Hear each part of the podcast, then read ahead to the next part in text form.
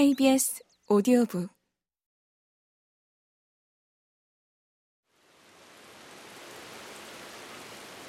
비가 그들을 따라잡은 것은 오후가 저물 무렵이라 해는 오른쪽 낮은 언덕 위에 겨우 반뼘 높이로 걸려 있었다.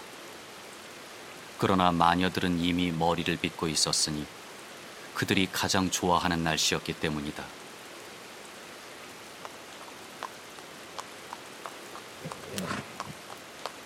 산에는 나귀의 고삐를 당기고 짐승의 짐을 내려 약간 비탈진 곳에 놓고 발로 돌 하나를 밀어 달구지의 한쪽 바퀴 아래 괴었다.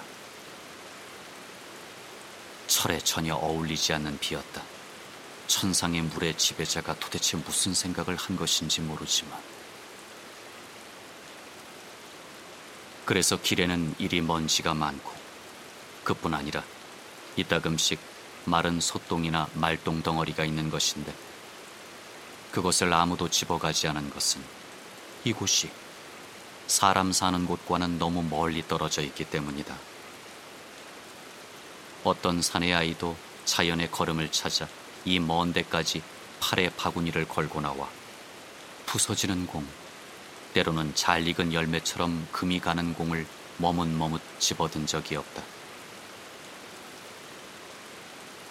비가 오자 뜨겁고 희끄무레한 땅에서 갑자기 거무스름한 별들이 튀어 부드러운 먼지 위에 둔탁하게 떨어졌고 이윽고 금류가 모든 것을 삼켜버렸다.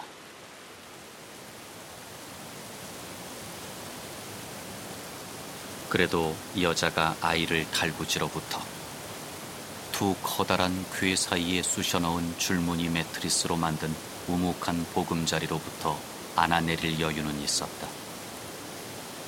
여자는 아이를 젖가슴에 안고 숄에 늘어진 끝으로 얼굴을 덮으며 말했다. 착하기도 해라. 아직도 자네. 이것이 여자의 첫 번째 관심사였고 두 번째는 다 흠뻑 쳤겠네.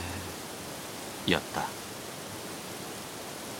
산에는 높은 구름을 쳐다보다 콧등을 찌푸리더니 이윽고 남성적인 지혜를 근거로 선언했다. 지나갈 거야. 소나기일 뿐이야.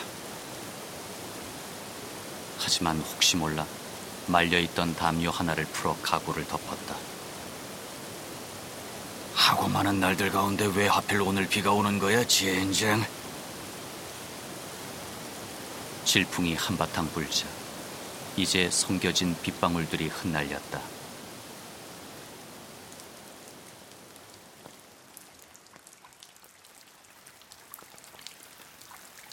사내가 나귀의 등을 찰싹 때리자 나귀는 힘차게 귀를 흔들더니 달구지에 끌채를 당겼고 사내는 바퀴를 밀어 나귀를 도왔다. 그들은 다시 비탈을 오르기 시작했다.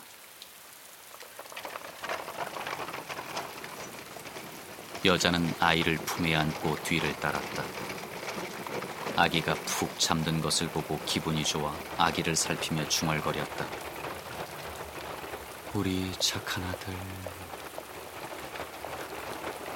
달구지가 가는 길 좌우의 땅은 관목이 더부룩하게 자랐으며 그 안에 너도밤나무 몇 그루가 길을 잃은 듯 줄기까지 몸을 잠그고 숨막힌 표정으로 서 있었다. 버림을 받았거나 아니면 거기에서 태어났는지도 모른다. 달구지의 바퀴는 질척한 땅을 파고들어 철벅 소리를 내며 길을 갔고 이따금씩 돌멩이 하나가 어깨를 지면 위로 들어 올릴 때마다 갑자기 격하게 흔들렸다.